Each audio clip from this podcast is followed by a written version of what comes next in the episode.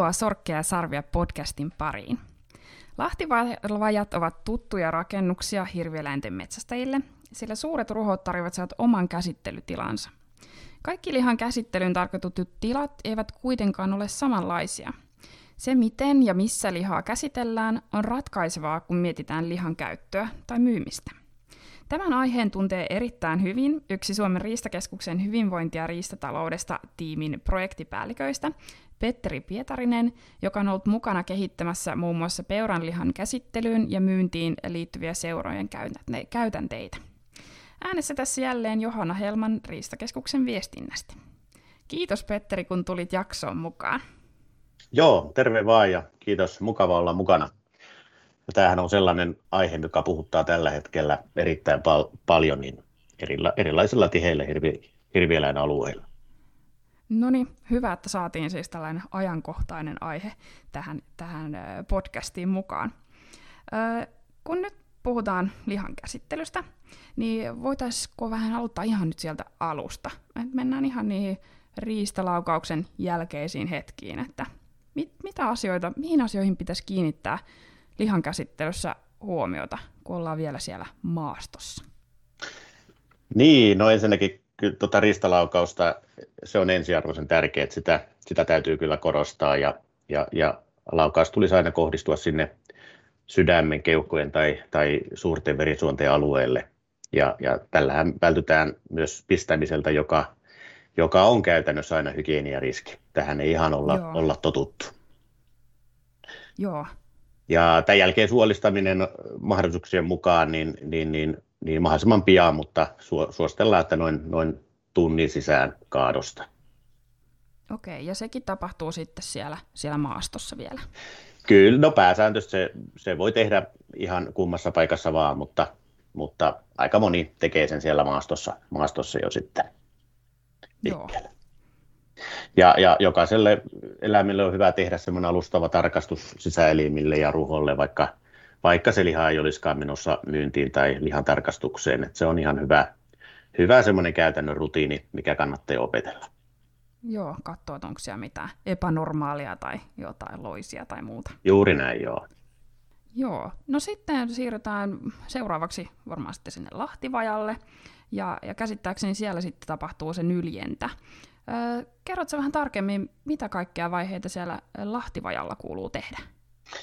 No joo, ja nyljentä luonnollisesti tehdään siellä Lahtivajalla, ja, ja Turkkihan on tässä, tässä hyvä, hyvä suoja kuljetuksen aikana, ja, ja, ja tota, tietenkin sieltä hyvistä tiloista löytyy paremmat puitteet, ergonomiset puitteet ja, ja kaikki tietenkin välineet siihen, siihen Joo. eläimen hygieniseen käsittelyyn, että se on aika luonnollinen juttu. Ja, ja tota, tämän jälkeen niin kun ruho olisi hyvä jäähdyttää mahdollisimman nopeasti sinne plus kuuteen asteeseen ja, ja sitten kahden, noin 12 tunnin sisään niin, niin, niin lämpötilan tulisi, tulisi laskea sinne 0-2 asteeseen sen jäähdyttämisen aloittamisesta. Joo, ja, sitä täytyy mittailla koko ajan sit just sitä, sitä lämpötilaa. Kyllä näin, kyllä näin. Että siinä on sitten manuaalista mittausta tai, tai vähän sitä automatiikkaakin tarjoilla. Joo. Ja, ja lihaa voidaan sitten tällä tavalla niin varastoida ja raakakypsyttää, tai se vanha, vanha hyvä termi riiputtaa, niin no niin. nollassa viiva kolmessa asteessa, semmoinen 3-14 vuorokautta ihan riista, riistaleista rajista sitten riippuen. Okei, joo. No nyt tässä tuli hyvin käsiteltyä tämä käsittelyn kaari. Tota, kerrotko vähän, minkälaisia nämä seurojen nykyiset lahtivajat oikein on? No joo, lahtivajoja on tietenkin erilaisia, että, että kyllähän niin kuin vähän on, niin kuin metsästysseurojakin on erilaisia, mutta kyllä se voisi todeta, että sellainen perusrakenteet ja perusmuodot näissä, näissä lahtivajoissa on samanlaisia, että tietenkin tota, tämmöisillä käsittelyvaiheiden ajallisella erottamisella voidaan, voidaan sitten toki välttää se, että kaikille näille käsittelytoiminnoille ei tarvitse rakentaa omia tiloja. Että semmoinen kompaktikin, kompaktikin tila, tila toimii, toimii ihan hyvin. Että vähän sitä toiminnan laajuudesta on totta kai kiinni. Joo. Ja eroja tietenkin löytyy sitten, että onko se sitten semmoinen virallinen elintarvikehuoneisto vai, vai perinteinen lahtipaja, niin näiden pesumahdollisuuksien, pintamateriaalien, erilaisten työvälineiden ja, ja sitten ilma, ilmanvaihdonkin osalta. että monenlaista. Joo. No tästä päästäänkin vähän syvemmin sitten siihen, että, että mitä vaaditaan, että sitä lihaa voisi myydä.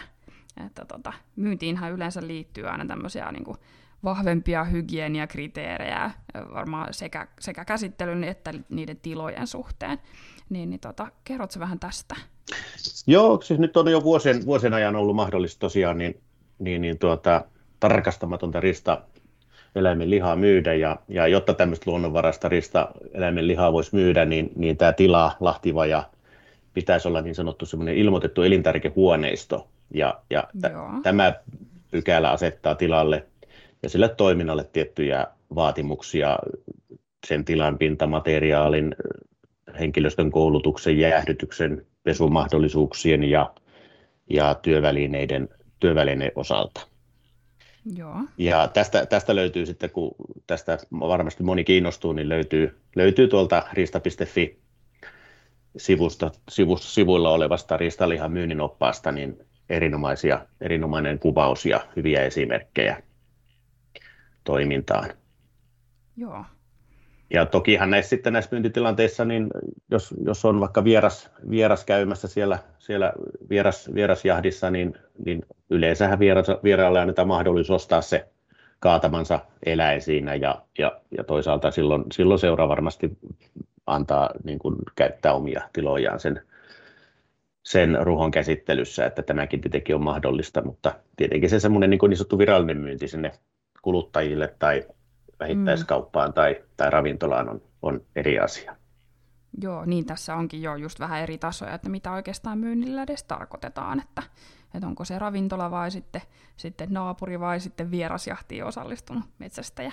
Joo, kyllä. Ja tosiaan sitä lihaa voi sitten myydä, myydä joko ihan tuoreena ja jäähdytettynä tai, tai sitten jäädytettynä. Ja, ja, ja silloin vaan tämmöiset kaikki pakkaus, pakkausmateriaalit täytyy olla tämmöisiä elintarvikekäyttöön soveltuvia ja, ja sitten jos halutaan mennä vielä syvemmälle tuossa, että puhutaan sitten, mennään tuonne liha, lihatuotteille, mennään vaikka tuonne jauheliha tasolle tai makkaratasolle, niin silloin on syytä keskustella sen elintarvikevalvojan kanssa vähän tarkemmin ja, ja täällä on vähän tiukemmat kriteerit sitten on käsittelytiloille, että jos mennään tälle asteelle, mutta, mutta tämmöinen myyminen niin perusleikattuna, että niin niin, niin pientä leikkuun jälkeen voi tehdä, kun vaan kykenee, niin se on edelleen leikattua lihaa. Mutta jauheliha on semmoinen ensimmäinen taso, missä sitten tulee niin tiukemmat kriteerit näille käsittelytiloille ja toiminnalle Joo. yleisesti. Joo, okei. Okay.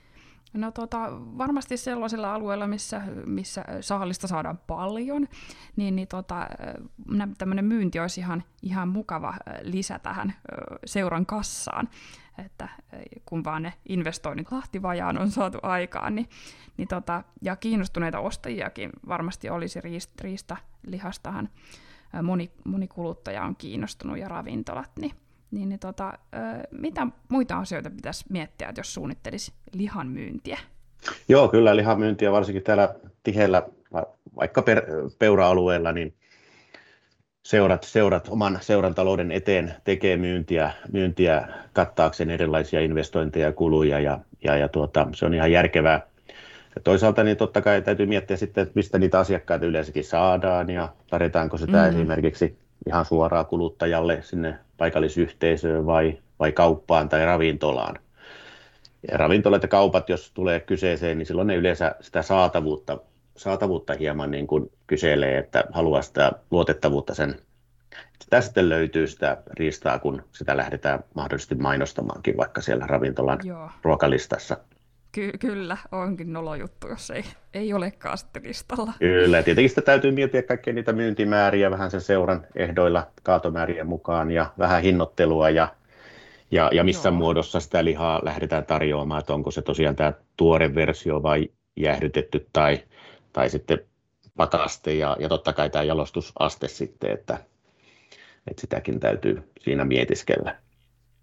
Joo. Ja tämä, tärkeä seikka on myös sitten tietenkin tämä toimitus, että, että jos se lahtivajalta myydään suoraan, niin se on, se on kohtuu helppoa, mutta, mutta sitten tota, jos lahtivajalta toimitetaan sitä lihaa eteenpäin, niin silloin tämä tulee tälle kylmäketjulle tiettyjä vaatimuksia sitten jälleen, eli, eli siihen täytyy sitten syventyä tarkemmin siihen kuljetusprosessiin.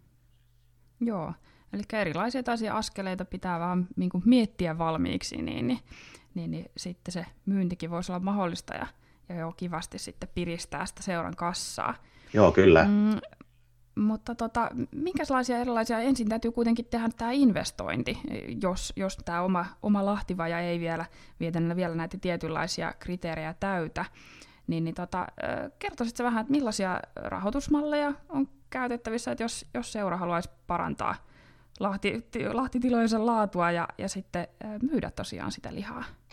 Joo, tietenkin rahoitusmalleja on, on, on useita ja, ja tietenkin vähän riippuu sitä, sitä metsästysseuran tai seurueen toiminnan laajuudesta ja, ja kaikenlaisten yleishyödyllisten seikkojen huomioimista, mitä siellä, mitä siellä paikallisyhteisössä on. Että tota, mutta mutta tota, jos, jos lahtiva investointi halutaan tukea, niin tämmöiset tosiaankin nämä yleishyödylliset seikat sen paikallisyhteisön näkökulmasta niin täytyy toteutua, toteutua ja, ja se täytyy siis olla tilat tai se metsästysseuran yleinen infrastruktuuri jollakin tasolla myös sitten niin kuin paikallisyhteisön käytössä.